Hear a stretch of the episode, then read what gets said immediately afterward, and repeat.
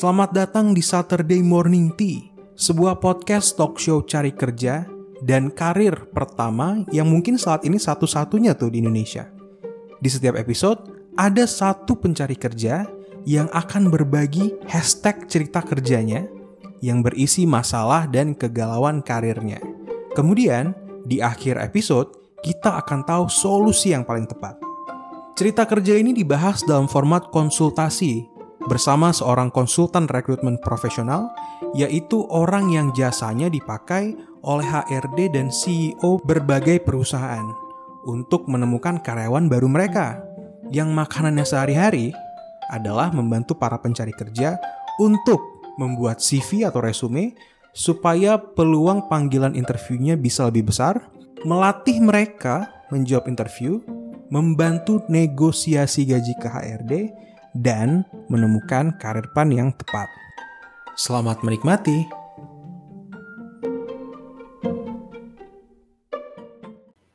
Halo teman-teman, kembali lagi di acara Saturday Morning Tea with me, Gilman Amri, and as always, a glass of tea.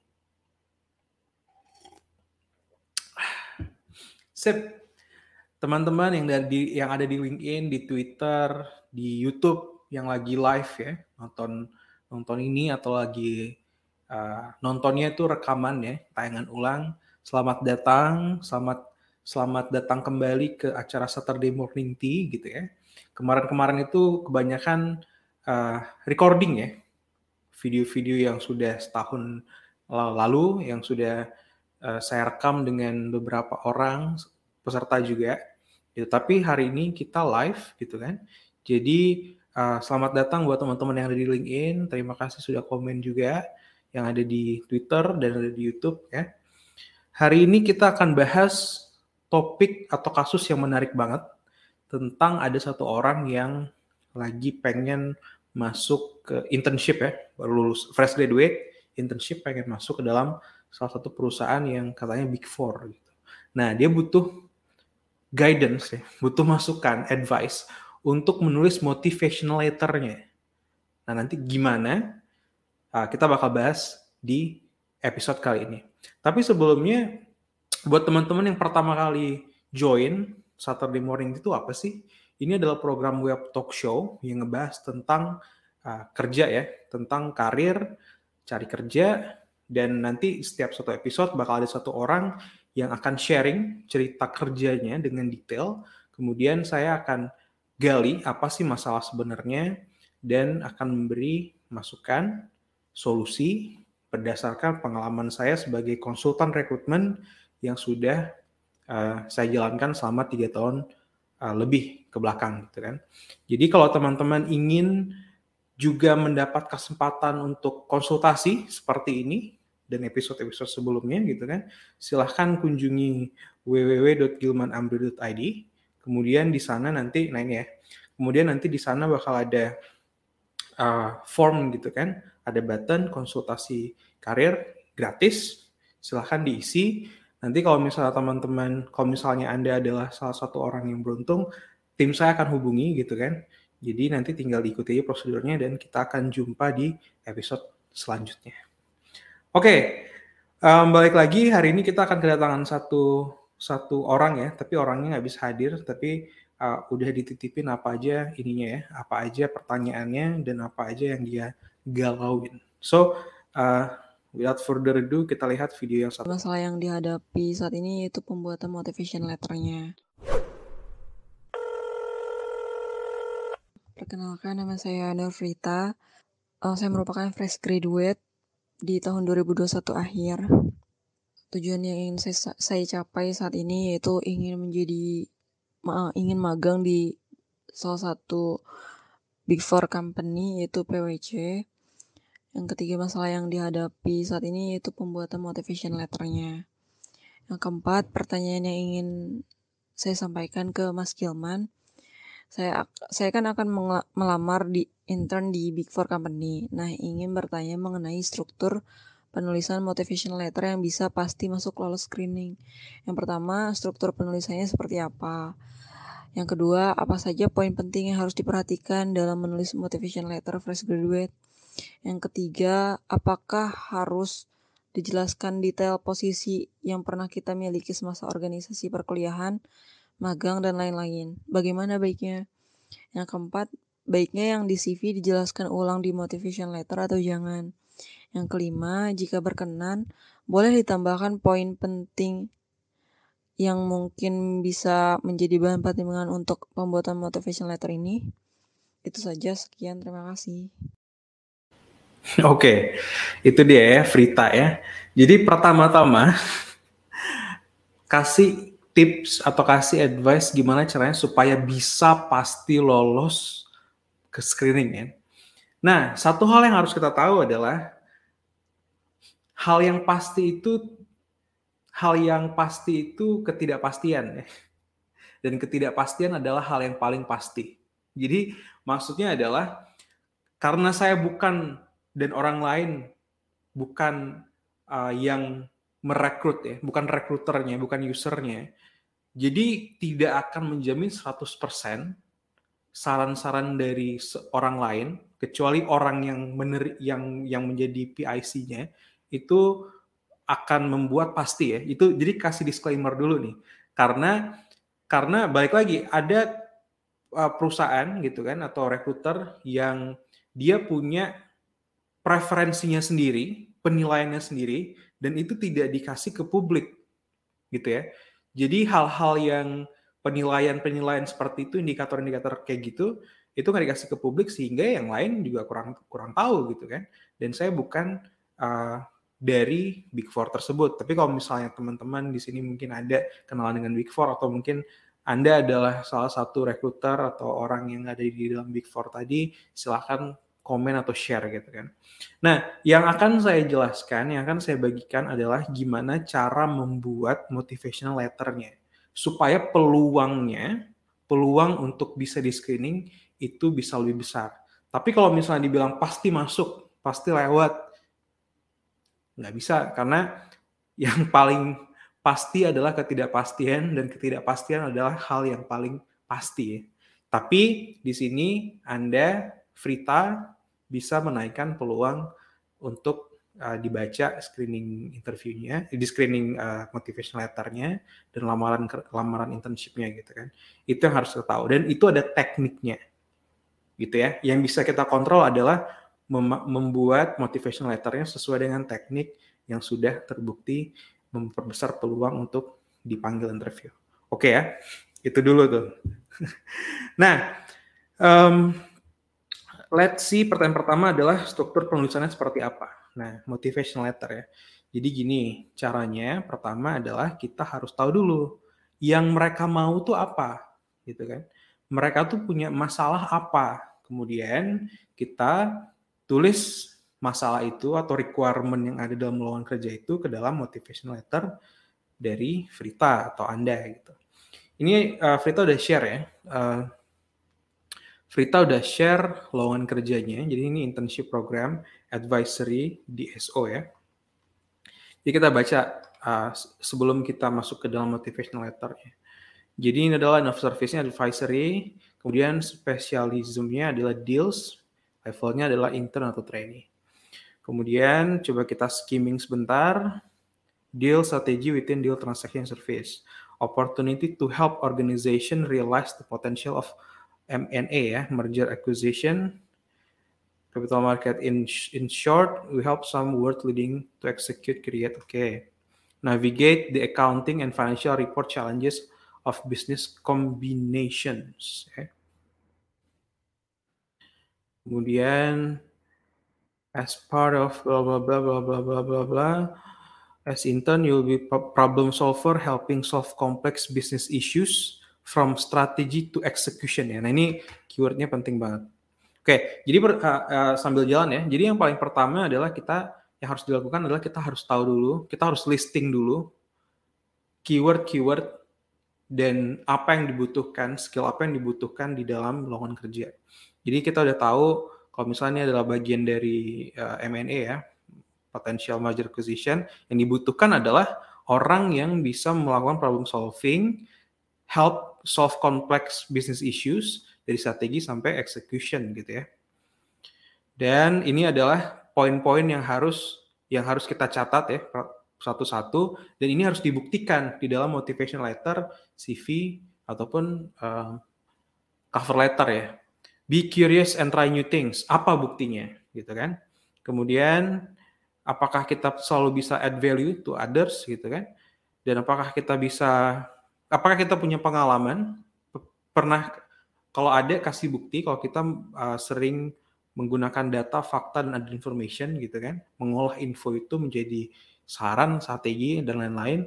Apakah kita sering melakukan atau mempraktis skill analysis, problem solving, menggunakan beberapa eh, berbagai tools dan teknik gitu kan, teknik problem solving, teknik analisis.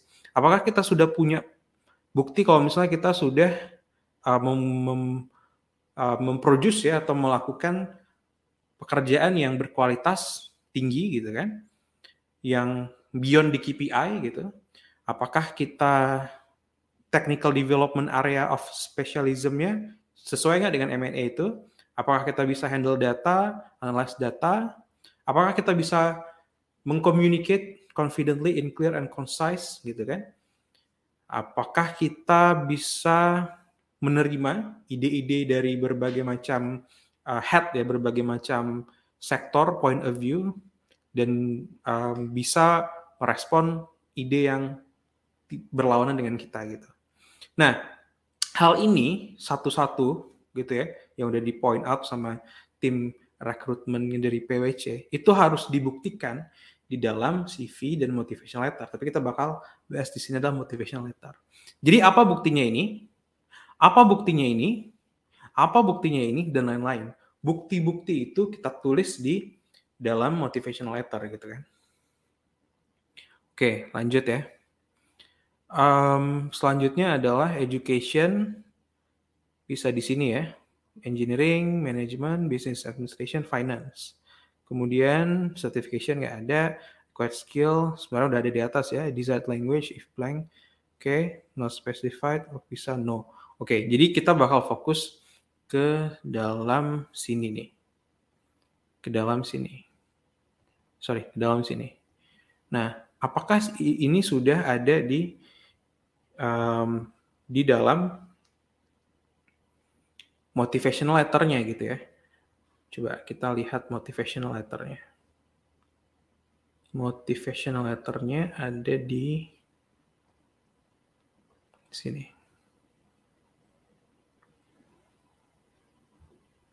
Nah, coba kita baca dulu ya. Tapi seharusnya nih ada ada formatnya ya, ada formatnya. Maksudnya harusnya ada format yang diminta, motivational letter yang formatnya diminta sama PwC harusnya. Coba kita lihat ya formatnya seperti apa yang diminta sama uh, PwC di dalam ininya, di dalam di dalam websitenya.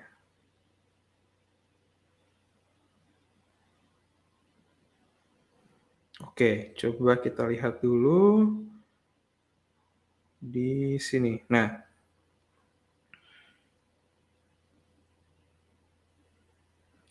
oke, sebelum kita bahas tentang motivation letter, di sini um, ditulis bahwa kalau misalnya motivational letter itu berisi 500 sampai 1000 kata gitu ya tentang Anda. 500 sampai 1000 kata tentang Anda, kemudian plan rencana lima tahun ke depan seperti apa gitu kan dan alasan kenapa ingin join program internshipnya di sini gitu.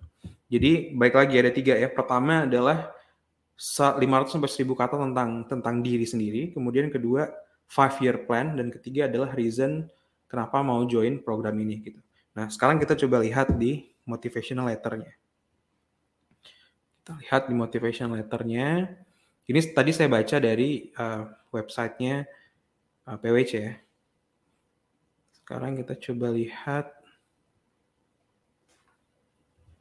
motivational letternya Frita. Apakah sudah sesuai dengan tadi? Nah ini ya. Pertama adalah 1000 kata, 500 sampai 1000 kata tentang diri sendiri. Oh, kita zoom sedikit biar lebih enak bacanya. Kemudian lima tahun pan lima tahun ke depan seperti apa dan kenapa mau join internship program ini. Ini motivation letter ya. Nah, ini udah oke okay, segala macam di rekrutmen spesialis. Kemudian kita lihat nih. Kita coba ini sedikit. Ini adalah 500 sampai 1000 kata mengenai diri sendiri ya, mengenai si Frita ini ya. Kemudian ini adalah goals-nya dia selama lima tahun ke depan.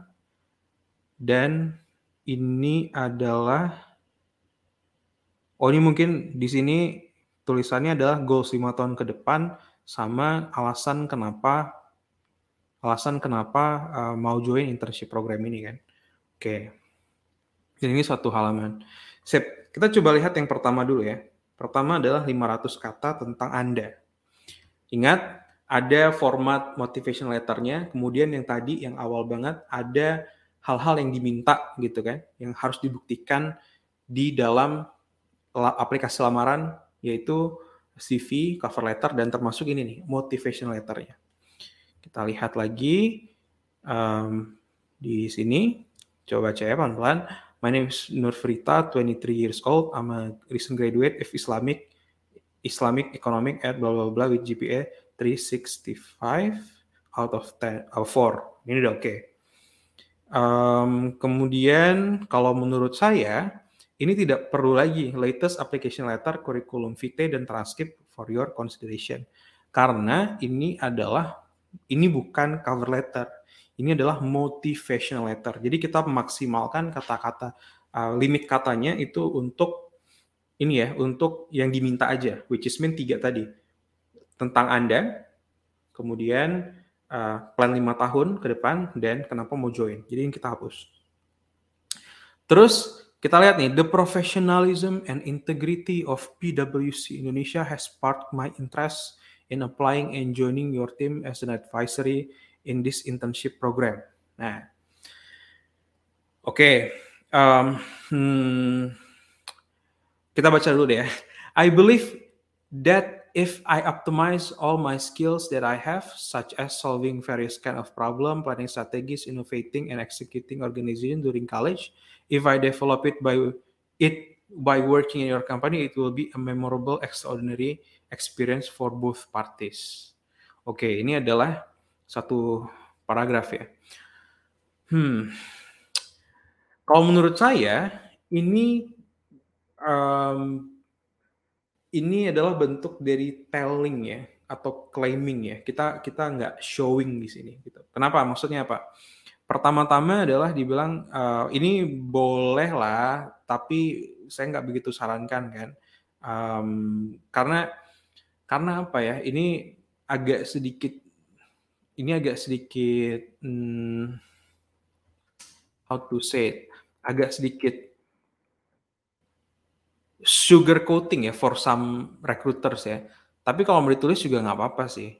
Cuman ada ada potensi untuk sugar coating di sini. professionalism and integrity of your company has sparked my interest in applying and joining your team gitu kan as an advisory in this internship program. Bentar, apakah memang nama posisinya adalah advisory? Coba kita lihat ya.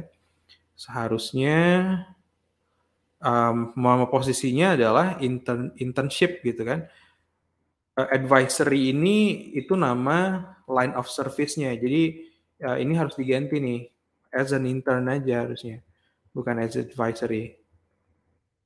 Kalau lihat dari website yang tadi ya, as an intern in advisory service misalnya, atau in a deals a specialist atau division gitu. Ini gini aja deh program. Program. Nah, Nah, I believe that if I optimize all my skill that I have, ini langsung kita buat aja. Di sini ini udah cukup oke okay di paragraf selanjutnya ya. Having three organizational experience in national campaign, regional forum, and student choir give me opportunity to lead various event, bla bla bla bla bla bla. Nah, hmm, balik lagi ya. Uh, coba kita lihat pelan-pelan di dalam apa yang diminta sama uh, PwC-nya. Kita lihat di sini. Oke, coba kita listing lagi keywordnya. Apakah kita sudah punya bukti? Apakah kita sudah membuktikan uh, team of problem solver, teamworknya? Kemudian apakah kita bisa memberi bukti kalau adalah kita kita adalah orang yang bisa atau pernah praktis problem solvingnya, apalagi sol kompleks problem solving atau business issues ya. Kemudian data ya, nih research data analysis, kemudian hal-hal yang lain data analisis lagi, communicate confidently in clear and concise manner gitu kan. Uh, dan embrace different points points of view. Ini kalau misal pernah ikutan debat gitu kan bakal bagus banget. Debate gitu ya, debate club bakal bagus banget. Tapi uh, let's say kita pengen membuktikan problem solving kompleks business issues ya. Kemudian data, analisa data dan communicate communication dengan clear and concise. Oke, tiga hal itu ya. Kita balik lagi ke sebenarnya nggak tiga hal itu doang, tapi itu hanya ini sebagai contoh aja. Let's say tiga itu yang paling penting gitu. Kita balik lagi ke motivation letternya. Nah, daripada ditulis kayak gini, mending kita langsung bilang nih, um, misalnya, I believe that I have optimal my skill that I have. My uh, during my organizational organization organization experience gitu kan experience I have trained atau uh, coba bukti tadi apa aja tadi? Bukti communication communication. Confident ya confidently. Kemudian data analisis, analisis, analisis, dan satu lagi adalah kompleks problem solving. Nah, ini cara cara enaknya ya. Terutama kalau misalnya itu kalau misalnya ada di business issues ya. Pernah nggak business issue atau business or organizational issues. Apa buktinya kalau misalnya kita bisa communicate confidently? Let's say, let's say ya. Nah, ini nggak tahu nih, Frita nggak ada di sini, tapi ini hanya berandai-andai. Misalnya, coba kita baca sedikit ya. Uh, National Campaign Regional Forum. National Campaign Regional Forum. Oke. Okay. Berarti di sini adalah let's say Frita adalah sebagai seorang yang uh, pernah menjadi uh, PIC di regional forum gitu kan.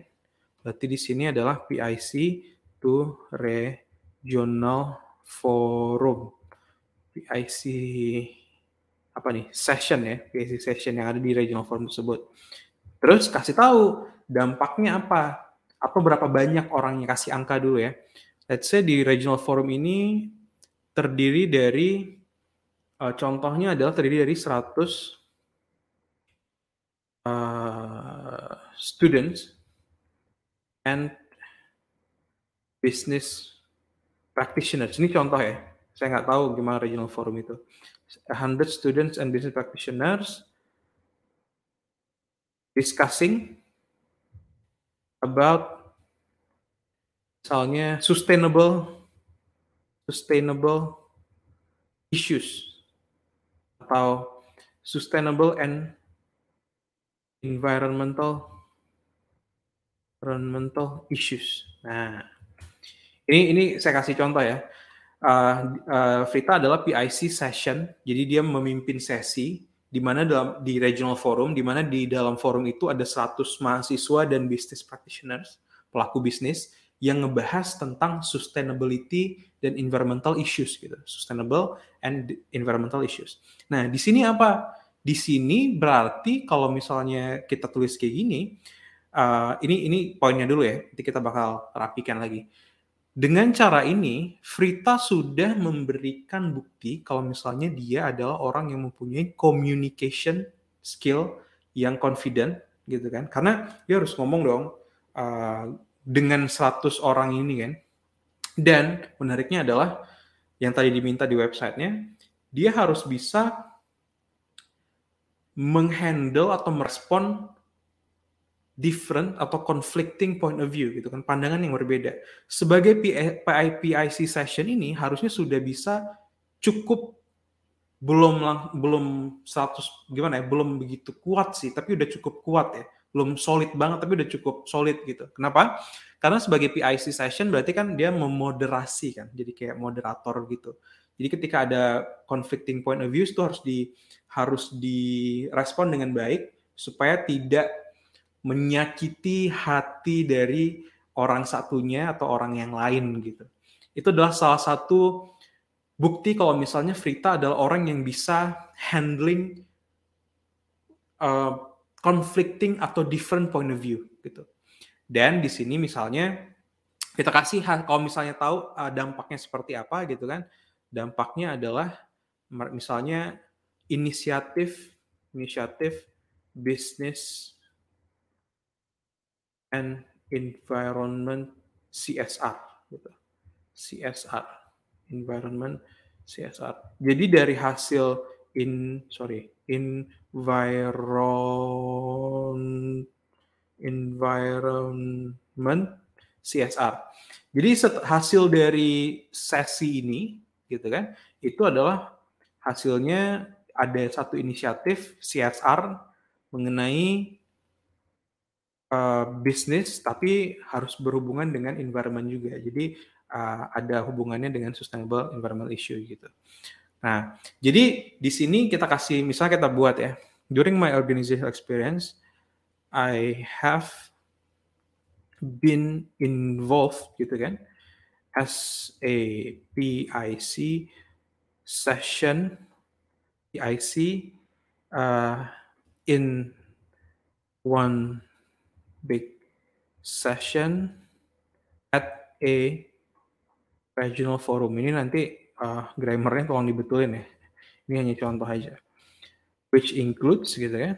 Which includes which kita hapus dulu, kita hapus dulu ya. Ini ya. Which includes includes 100 students and business practitioners discussing about sustainable and environmental issues ya.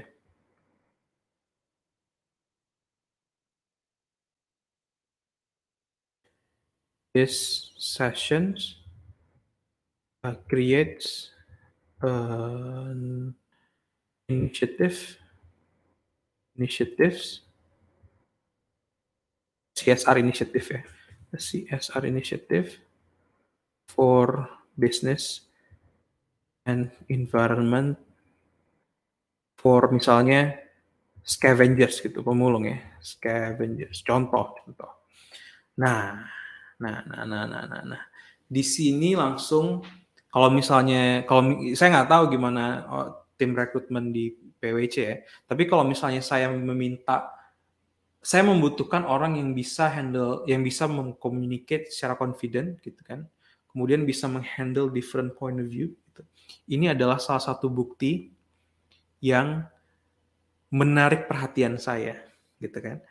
Kalau misalnya Anda, kalau Frita pernah ikut debate club, nah kasih tahu di sini berapa banyak uh, apa namanya lomba debate ini yang pernah dilakukan. Karena kalau misalnya udah masuk debate club ini atau Toastmaster itu udah sangat membuktikan kalau misalnya dia bisa speak confidently and can handle different or conflicting ideas atau point views gitu ya. Ini salah satunya. Jadi mending kayak gini nih. Kemudian data analisisnya apa? Sama kompleks problem solvingnya apa? Coba kita lihat ya, skimming sedikit di sini. Uh, national campaign, student choir, give me opportunity during college. Uh, oh ini internship experience, work, oke. Okay. Nah Um, sedikit tambahan ya, having internship experience into banking offices allows me to able to work hard in team, adaptable, fast learner, patient, good in presentation, and administration skill. Baik lagi, ini adalah um, claiming ya, ini adalah telling, tapi ya, nggak showing gitu. Cara ngerubahnya adalah, um, bentar, administration skill ini nggak dibut, begitu dibutuhkan kan di di requirement tadi, jadi kita harus harus hapus good presentation masih oke okay lah. Passion ya masih oke okay lah, tapi kayaknya kita bisa memanfaatkan space yang ada untuk yang lain ya. Fast learner boleh, adaptable oke, okay, work hard in team oke. Okay. Nah, tapi balik lagi ya, ini adalah ini adalah claiming, ini adalah telling gitu. Kalau kita mau ngubah menjadi bukti, menjadi showing, apa buktinya kalau misalnya kita udah work hard in team? Apa buktinya kalau kita ada adaptable? Misal adaptable ya. Kita belum pernah melakukan hal ini, tugas ini. Kemudian kita dikasih target dong, KPI. Dan selama dua bulan pertama atau sebulan pertama, um, bisa achieve the KPI, padahal belum pernah melakukan hal itu sama sekali.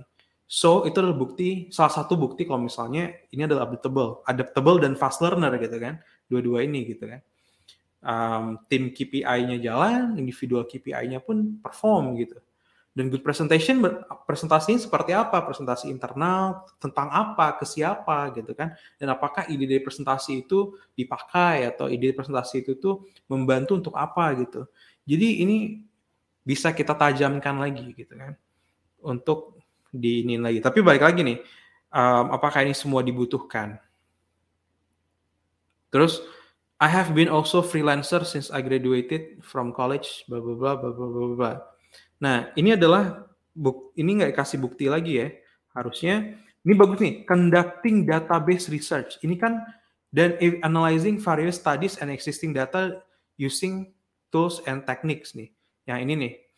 Kalau misalnya kalau misalnya kita mau lebih uh, membuat motivation letter ini jadi lebih menarik gitu ya, maka apa conducting database research-nya tuh gimana detailnya?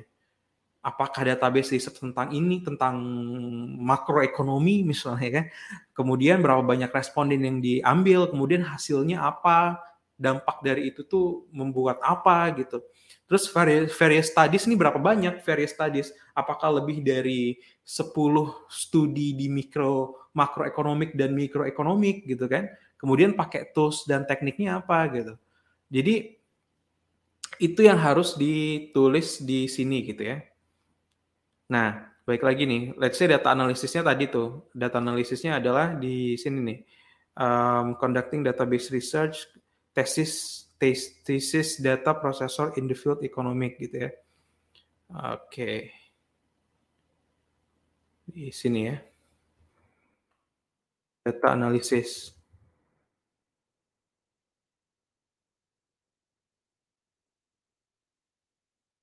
The field of economics. Alright. Yes, berarti di sini data analisisnya adalah um, tadi apa? Gaining, conducting database research.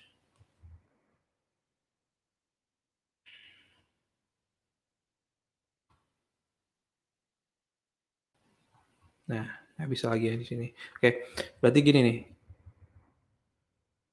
Conducting database research for more than um, let's say more than ini aja biar menghemat more than 10 international journal atau studies gitu ya.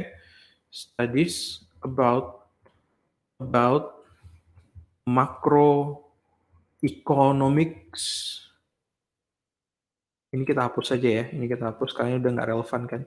Ini udah claiming ya, jangan pakai kayak gini. Makro economics misalnya contoh ya.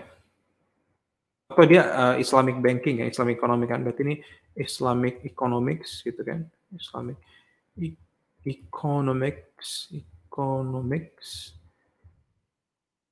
or modern economics um, using misalnya apa SPSS atau Tableau, I don't know ya. And and Tableau misalnya. Nah, ini toolsnya ya, tools untuk risetnya misalnya. Dan ini database researchnya itu international studies which comprise, misal which comprises uh, more than 300 data and berapa variabel more than 50 variables. Nah, ini about Islamic economic, about Islamic economics using SPSS and Tableau. So dari sini udah kelihatan kan, uh, bukti kalau misalnya uh, Frita adalah orang yang bisa conducting, bisa punya data analisis tadi di di website uh, menggunakan data analisa, analisa data gitu kan, presentasi data, kemudian memakai teknologi tools yang ada gitu. Di sini udah ada bukti nih, oh ternyata Frita adalah Frita adalah orang yang pernah melatih skill analisa data dan uh, mempresentasikan dengan dat datanya kan. Uh, using apa nih? Using SPS SW misalnya toolsnya. Untuk apa? Untuk atau tentang apa? Islamic economics gitu kan. Economics berarti ya nggak langsung direct tapi nyambung lah dengan bisnis issues ya. Kemudian uh, apa yang didata lebih dari 3000 data gitu kan apa yang dianalisa lebih dari 30 3000 data dan lebih dari 50 variables. Dan itu didapat dari lebih dari 10 international studies gitu kan. Nah itu adalah salah satu cara untuk membuktikan kalau misalnya kita punya data analisis yang oke. Okay. nah, kita coba um, tambahin ya. Also I Oke, sebelumnya gini, uh, ini kan untuk tesis kan? Ini kan untuk tesis ya, untuk untuk skripsi ya. Apa hasil skripsinya ini? Gitu? Apakah dia uh, mendapatkan? Apakah jangan-jangan dari skripsi ini juga bisa dipublikasikan ke international journal gitu kan, dibuat jadi jurnal atau artikel gitu?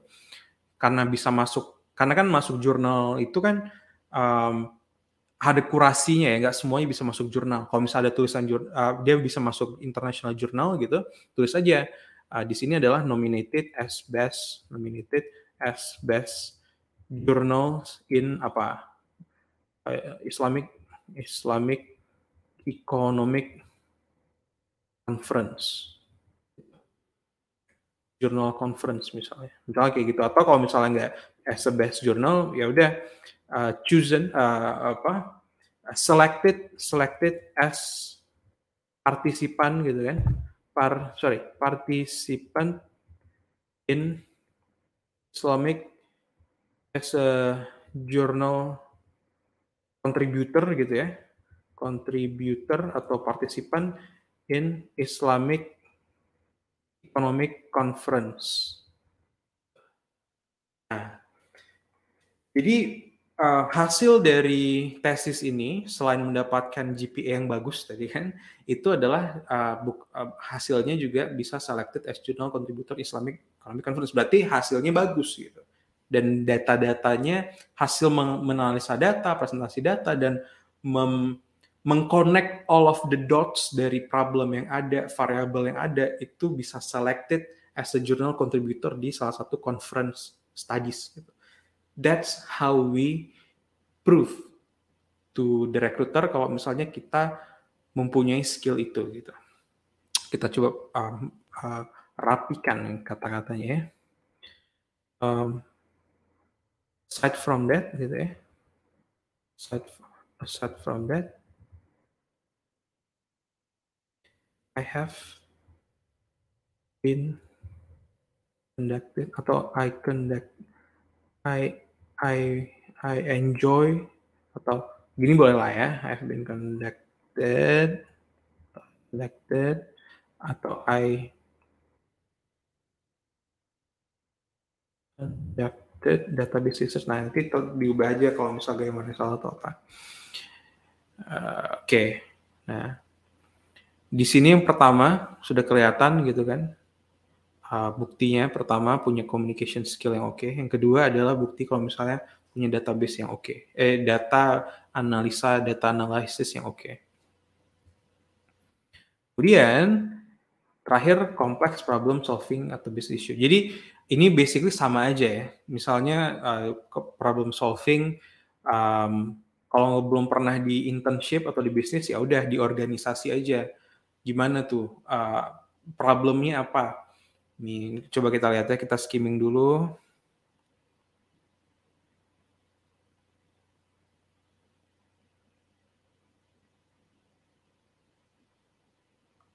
Oke, okay. um, misal ya, ini contoh aja nih, nggak usah kita tulis. Misalnya kompleks problem uh, problem solving issues. Dikasih target di, di organisasi, kemudian masalahnya itu membuat delay selama sebulan misalnya. Jadi nggak bisa ngapa-ngapain selama sebulan. Tapi bisa di solve dengan hasil yang 100% sesuai dengan target. Nah, tulis itu dalam satu atau dua kalimat di sini. Itu membuktikan kalau misalnya kita punya complex problem solving issues. Jadi harusnya itu, itu salah satu contoh ya, harusnya itu uh, dalam waktu enam bulan hasilnya 100%, tapi gara-gara ada problem, jadi kedelay cuma tiga bulan atau empat bulan, tapi dalam empat bulan ini ngerjain tetap bisa menghasilkan 100% dari target. So itu kan salah satu itu adalah bukti kalau misalnya delay pun kalau karena delay harus tahu dong gimana cara responnya, masalahnya apa, hilangkan masalah gitu kan. Kemudian how to respond, how to react, how to catch up, kejar apa yang ketinggalan gitu, how to talk with the team gitu kan. Itu adalah salah satu bentuk hasil dari problem complex problem solving issues. Dan itu kalau misalnya kita tulis ada kasus kayak gitu kita tulis di sini, maka nanti itu bakal di, jadi curiosity membuat si rekruter penasaran untuk ditanya ke interview gitu kan. Itu ya contohnya, tapi nggak usah tulis di sini. Nah, baik lagi ya. Di sini adalah di sini kita bisa ubah karena bisa banyak ubah karena banyak sekali uh, claiming claimingnya gitu ya. Um, dibandingkan bisa aja sih bukan masalah bukan salah ya bisa aja tulis kayak gini gitu kan. Tapi ya orang lain kebanyakan juga nulisnya kayak gini gitu. Jadi kita nggak begitu stand out dibanding yang lain. Itu sih ya. Jadi ini kita hapus aja nih.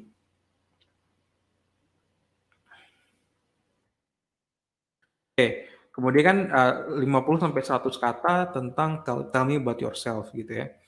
Habis itu Kemudian yang kedua adalah um, apa tadi? Kenapa mau join? Kenapa mau? Yang kedua adalah five year plan. Nah, di five year plan ini, ini kita hapus dulu ya. Kita hapus dulu ya. Kita hapus dulu. Sebentar.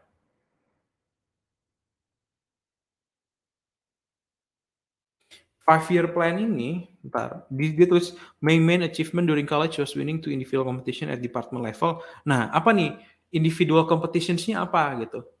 Tentang apa mengalahkan berapa banyak orang di department level ini and having won two silver medals and one gold medal in choir competition with the student choir team at national level. Oke okay lah, ini oke, okay. ini as a fun fact gitu kan.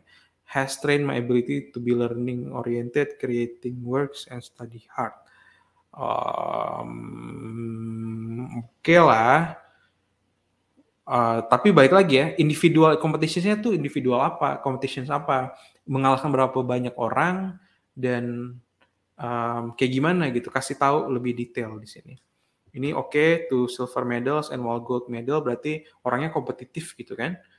Kasih has trained my ability to learning oriented.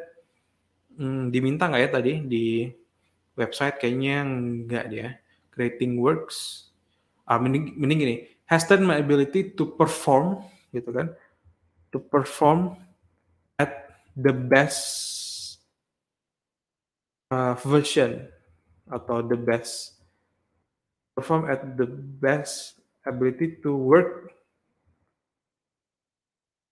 Oh iya, iya deh to perform at the best to perform at the very best misalnya. The very best. And producing high quality of work nah ini kan yang diminta tuh sama si requirement tadi kan gimana caranya kita bisa perform and produce high quality of work gitu. Nah, ini bisa di sini. Habis itu nanti tolong dilihat berapa banyak uh, katanya ya.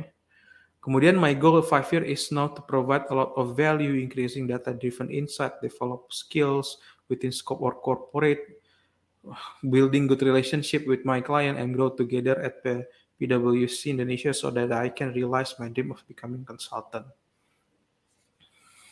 Hmm, we can do better than this.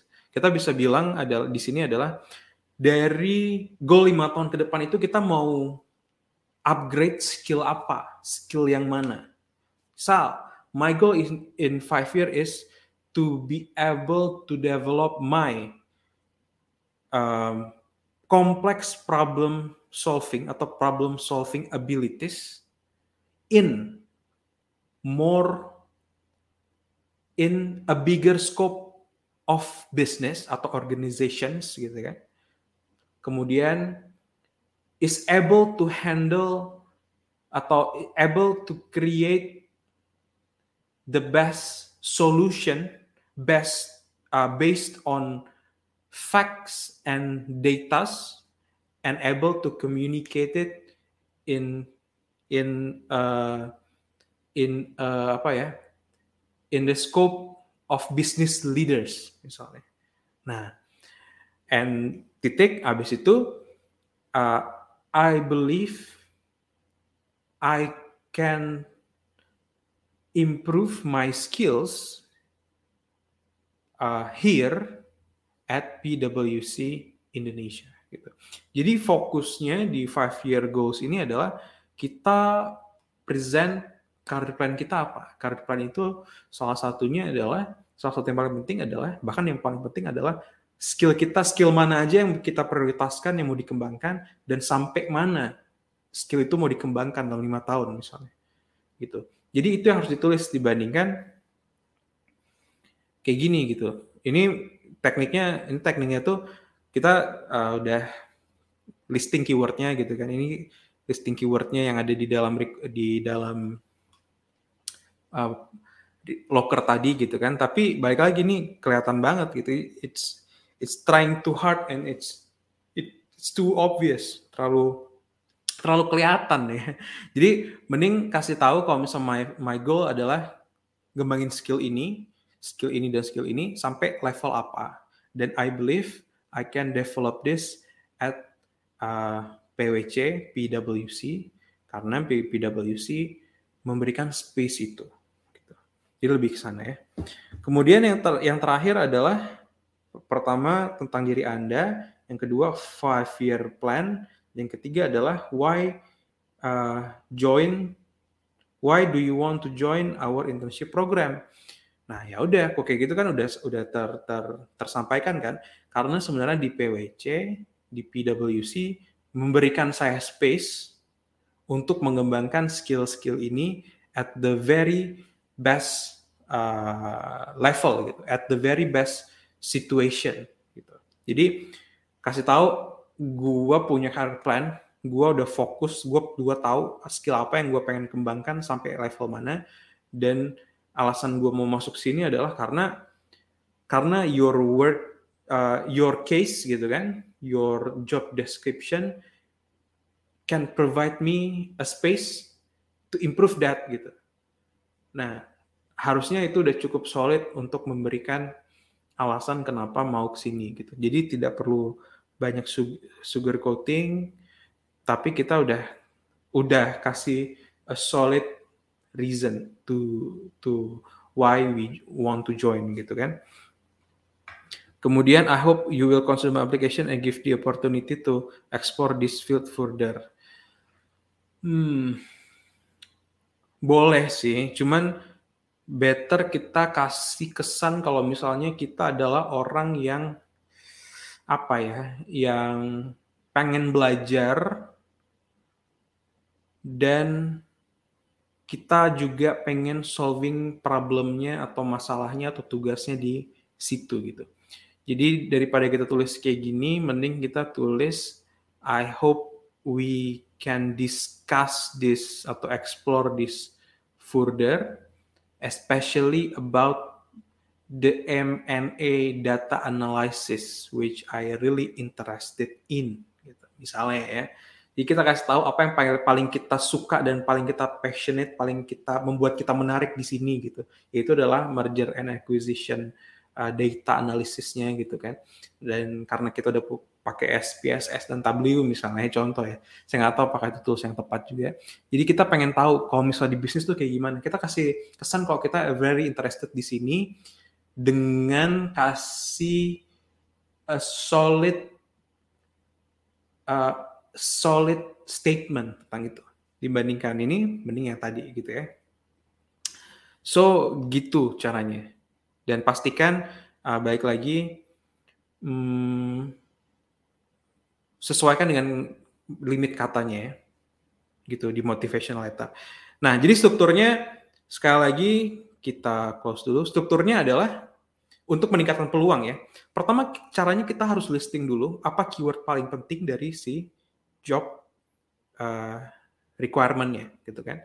Let's say yang paling penting tiga tadi ya. Pertama adalah data, uh, data analysis, kedua communication, ketiga adalah um, problem solving ya, complex problem solving. Buktikan ketiga-tiganya di situ, kemudian tambah sedikit uh, tentang Anda gitu kan. Jadi kayak, kayak tadi Vita pernah pernah Jo bukti kalau misalnya communication oke, okay, confident bisa handling over conflicting point of views atau different point of views. Yang kedua, um, gimana caranya Frita bisa solving problem business uh, problem uh, problem yang kompleks gitu kan dan yang terakhir adalah tadi uh, Frita bisa melakukan data analisis yang oke. Okay. Nah, itu caranya strukturnya. Kalau kita udah tahu apa aja ya udah kita tulis bukti-buktinya dan disesuai dengan formatnya tadi di motivation letter. Yang kedua adalah kasih tahu alasan kenapa uh, sorry, kasih tahu apa plan lima tahun ke depan. Plannya kita kasih tahu karir plan kita apa, kembangin skill apa sampai level apa, Kemudian kita percaya kalau misalnya di sini alasan kenapa kita mau join internship program karena di sini mempunyai space yang oke okay, gitu kan, di, di, diberikan mentor yang oke, okay, kasus yang oke okay, gitu kan dan kesempatan belajar yang oke okay di sini. That's why kita pengen masuk ke sini gitu. Dan akhir akhirnya ditutup dengan dia ditutup dengan kalau misalnya uh, kita pengen discuss this further especially about topik apa tuh merger acquisition atau data analysis di sini gitu kan. Um, uh, kemudian baru base regard nama, uh, kemudian nomor HP, LinkedIn, selesai gitu ya. Udah kayak gitu. Itu struktur yang tepat. Uh, yang yang sesuai dengan teknik yang selama ini saya tulis. Apakah bisa langsung pasti? Belum tentu karena bisa jadi ada pasti lolos gitu kan belum tentu karena bisa jadi poin-poinnya yang lebih diprioritaskan bukan tiga hal itu ya. Kita nggak tahu kan. Tapi let's say tiga itu yang paling diprioritaskan karena sering dimention tuh di dalam uh, website-nya tadi. Gitu. Kemudian kita nggak tahu juga apakah user atau rekruternya tuh punya penilaian yang lain gitu, yang lebih diprioritaskan. Jadi kalau misalnya kita tahu hal itu, data itu, maka itulah yang menjadi reference ya untuk menulis motivation letter yang gimana. Gitu caranya. Pertama strukturnya ya struktur dari pertanyaan Vita pertama adalah struktur penulisan seperti apa. Seperti itu strukturnya. Kemudian apa saja nomor dua pertanyaan Vita tadi adalah apa saja poin penting yang harus diperhatikan dalam menulis motivation letter fresh graduate. Poin pentingnya adalah kita harus memberikan bukti terhadap apa yang diminta. Kita harus memberikan bukti terhadap skill yang diperlukan untuk mengerjakan tugasnya nanti gitu. Itu poin pentingnya. Dan skill itu nggak mesti harus pengalaman kerja. Skill itu ya pengalaman apa pun, organisasi, freelance, yang bisa membuktikan kalau kita pernah melatih skill itu. Terus kita kasih angka, kita kuantifikasi gitu kan. Bisa kuantifikasi itu bisa uh, empat cara. Pertama adalah meningkatkan atau mengurangi berapa persen gitu kan. Yang kedua adalah um, yang kedua adalah berapa banyak menghemat menghemat berapa banyak gitu kan. Yang ketiga adalah um, yang ketiga adalah detail dari detail dari si project tersebut. Misalnya pernah ikut tiga organisasi gitu kan. Tadi itu 100 students dan business practitioner. Nah, yang keempat adalah memberikan omset, revenue, profit. Nah, empat hal itu tuh bisa ditaruh, bisa ditulis, bisa dipakai sebagai cara untuk mengkuantifikasi skill tadi gitu kan achieve target KPI organisasi gitu misalnya uh, atau meningkatkan meningkatkan uh, revenue sebagai freelance gitu kan misalnya 20% dibandingkan dua sebulan sebelumnya dengan teknik social media marketing misalnya. Nah, itu adalah salah contohnya. Jadi, poin yang penting adalah bukti kalau misalnya kita pernah melakukan skill melatih skill itu sampai level yang mana gitu. Terutama skill-skill yang dibutuhkan ya di requirement tadi gitu kan. Jadi listing dulu skillnya apa. Kemudian pertanyaan Frita yang ketiga, apakah harus dijelaskan detail posisi yang pernah kita miliki semasa organisasi perkuliahan, magang, dan lain-lain? Bagaimana, bagaimana baiknya? dijelaskan secara detail iya, tapi too much information, too uh, terlalu detail nggak juga gitu. Jadi yang kita harus tulis adalah yang diminta aja. Dan rumusnya itu selalu sama. Pertama adalah apa dampak dari dampak dari posisi di organisasi itu, kemudian dengan cara apa. Misalnya tadi ya, meningkatkan 20% penjualan dengan teknik sosial media marketing. Dampaknya adalah meningkatkan 20% penjualan dibandingkan bulan lalu, itu dampaknya tambah plus uh, dengan teknik sosial media marketing gitu. Jadi jangan tulis sosial media marketing atau um, jadi PIC event gitu. Itu kan hanya apa yang dikerjakan. Dampak dari PIC event ini apa? Apakah bisa membuat uh, flow flow acaranya dengan bagus dan dan mereka tuh dan partisipannya atau stakeholder yang ada itu merasa puas gitu. Tujuannya tercapai apa tujuannya KPI-nya apa tulis di situ. Jadi dampak atau hasil plus apa yang dikerjakan gitu. Itu yang harus ditulis dan pastikan accomplishment itu ya dampak plus apa yang dikerjakan itu sesuai dengan apa yang diminta di job requirement di lockernya uh, perusahaan yang kita tuju gitu. Jadi hanya tulis itu dan biasanya itu 3 sampai 5 bullet point udah cukup gitu. Atau biasanya itu 1 sampai 2 kalimat udah cukup kalau di motivation letter ya. Kemudian pertanyaan selanjutnya, baiknya di yang di CV dijelaskan ulang di motivation letter atau jangan? Baiknya yang di CV dijelaskan ulang di motivation letter atau jangan? Hmm, jangan dong, karena kan motivation letter hanya motivation letter, CV ya CV gitu kan. CV itu ringkasan dari pengalaman CV itu adalah ringkasan dari pengalaman-pengalaman uh, kita yang pernah melatih skill yang dibutuhkan gitu. Atau kompetensi atau ilmu ya nggak cuma skill.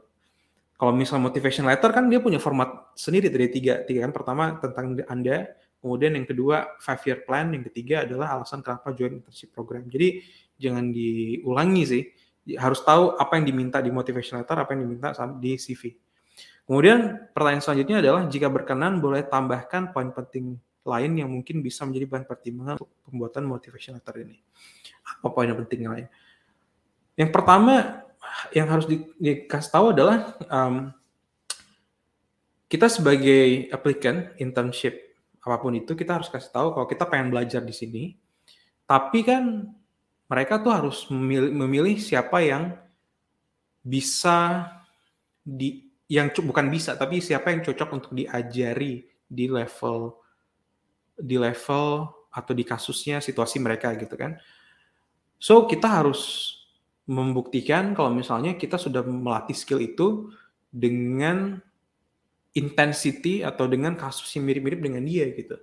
Itu yang menjadi salah satu poin penting dalam menulis motivation letter gitu. Dan hmm, niat kita tuh di di present di dalam motivation letter. Niat kita adalah kita pengen melatih skill ini, skill ini, skill ini gitu kan. Kemudian nanti itu dibaca sama recruiter dan recruiter bakal analisa sendiri. Bisa nggak ya gue kasih peluang untuk orang ini meningkatkan skill ini di perusahaan gue gitu. Kalau misalnya bisa dan cocok, maka akan dipanggil untuk interview untuk ngobrol lebih lanjut. Kalau misalnya enggak, menurut saya itu win-win ya. Maksudnya menang juga gitu karena kalau misalnya kita pengen ngelatih skill A tapi nggak dikasih tempat atau bukan tempat yang cocok, maka kita juga nggak berkembang gitu. Jadi hmm, sometimes we want something. Kadang-kadang kita pengen sesuatu,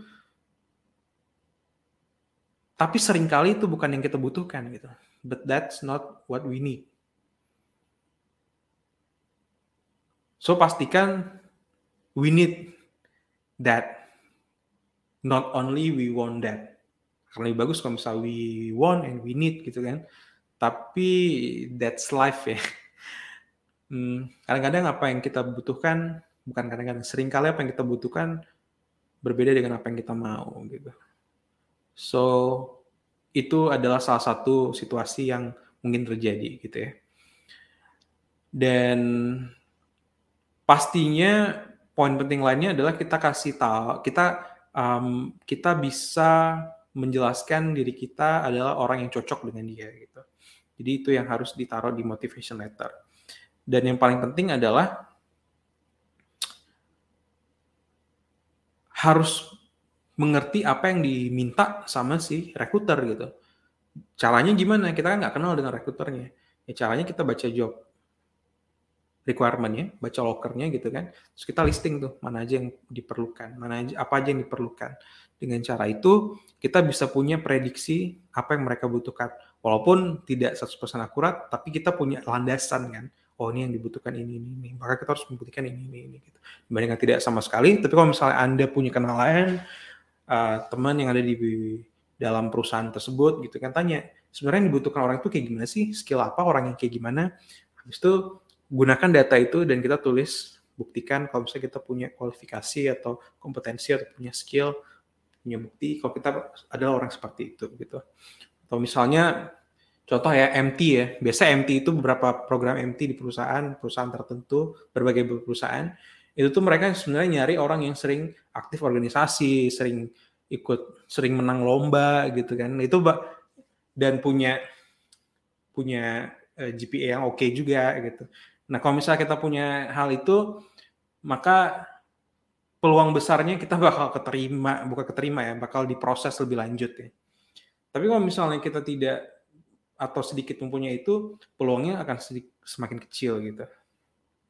Karena kan manajemen training itu kan uh, nanti bakal digilir ya, bakal digilir uh, di beberapa pro beberapa divisi gitu kan, sehingga dia harus uh, punya kemampuan berpikir yang oke, okay, kemudian dia harus bisa teamwork oke, okay, komunikasi yang oke okay, gitu kan, dan ujung-ujungnya nanti kalau misalnya dia lulus dia menjadi manager gitu ya, atau supervisor, pokoknya levelnya level manage people gitu dan itu udah di udah dilatih ketika dia ikut berbagai organisasi dengan hasil yang oke. Okay. Nah, itu salah contohnya. Itu adalah yang dibutuhkan oleh MT. Kalau dibutuhkan oleh internship program Anda seperti apa?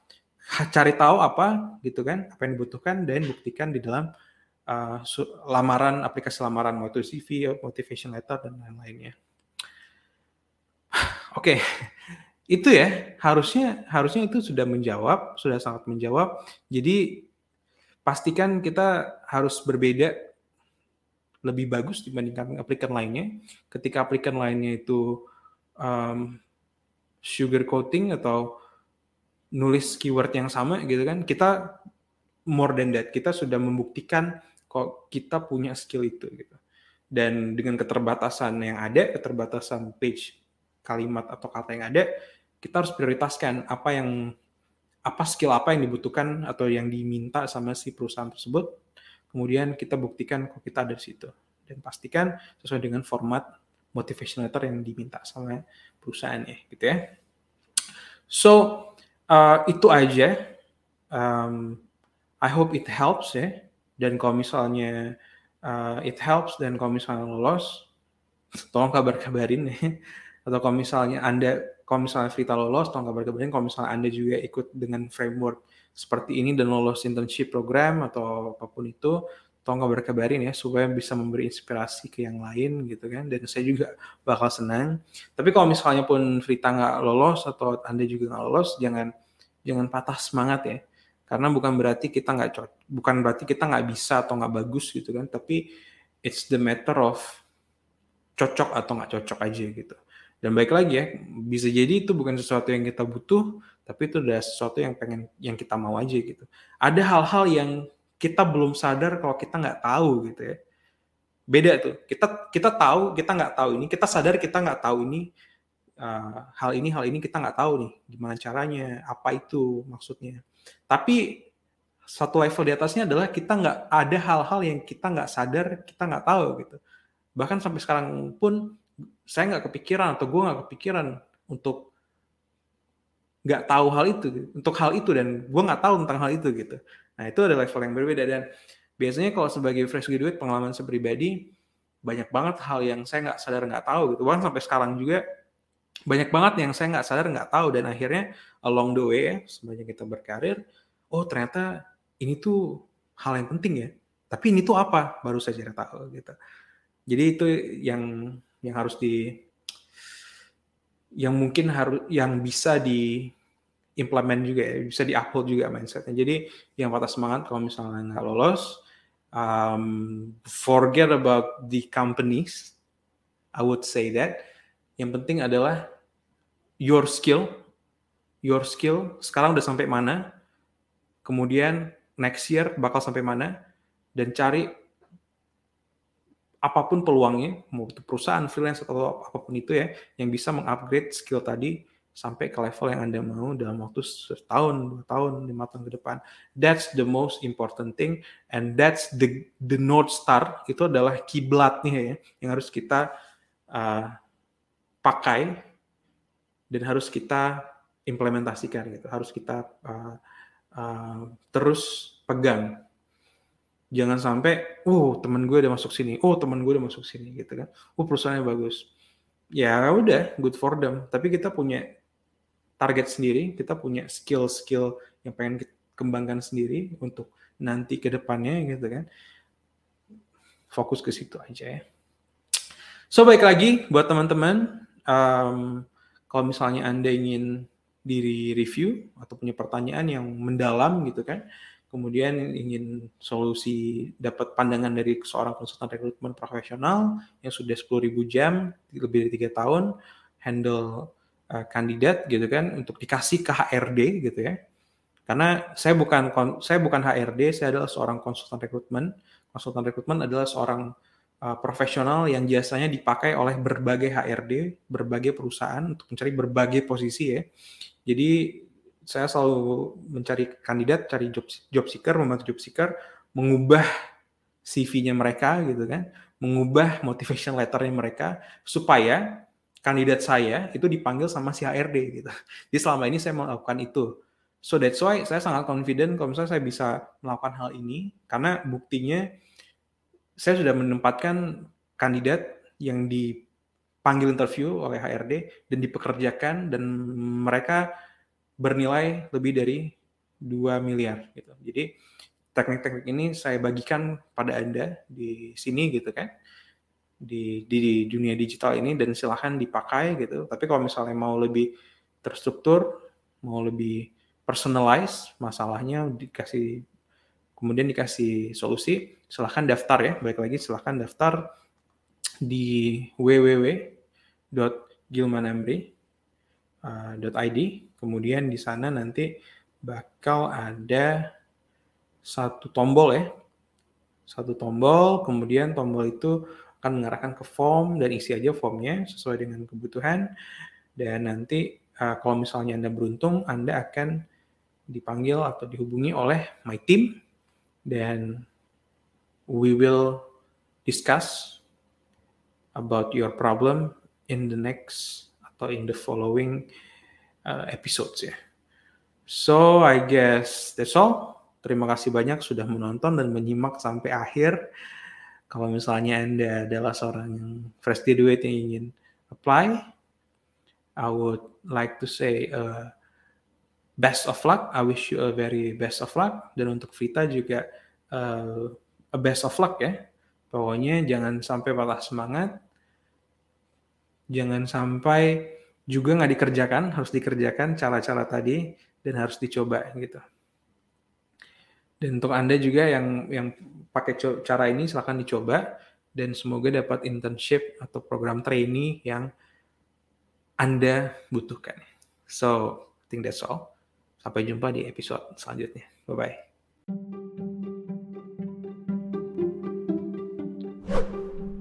Jadi, gimana? apa episode ini sudah menjawab masalah karir Anda? Kalau belum, silahkan cek www.gilmanamri.id dan daftarkan diri Anda. Siapa tahu cerita kerja Anda yang akan dipilih untuk episode selanjutnya. Oh ya, satu hal lagi nih. Gimana kalau sekarang kita bagikan channel ini ke teman-teman yang lagi cari kerja atau punya masalah kerja? Siapa tahu mereka terbantu dari konten-konten yang ada di sini. Sama-sama kita memberi manfaat ke lebih banyak orang. Kita plus satu kebaikan hari ini.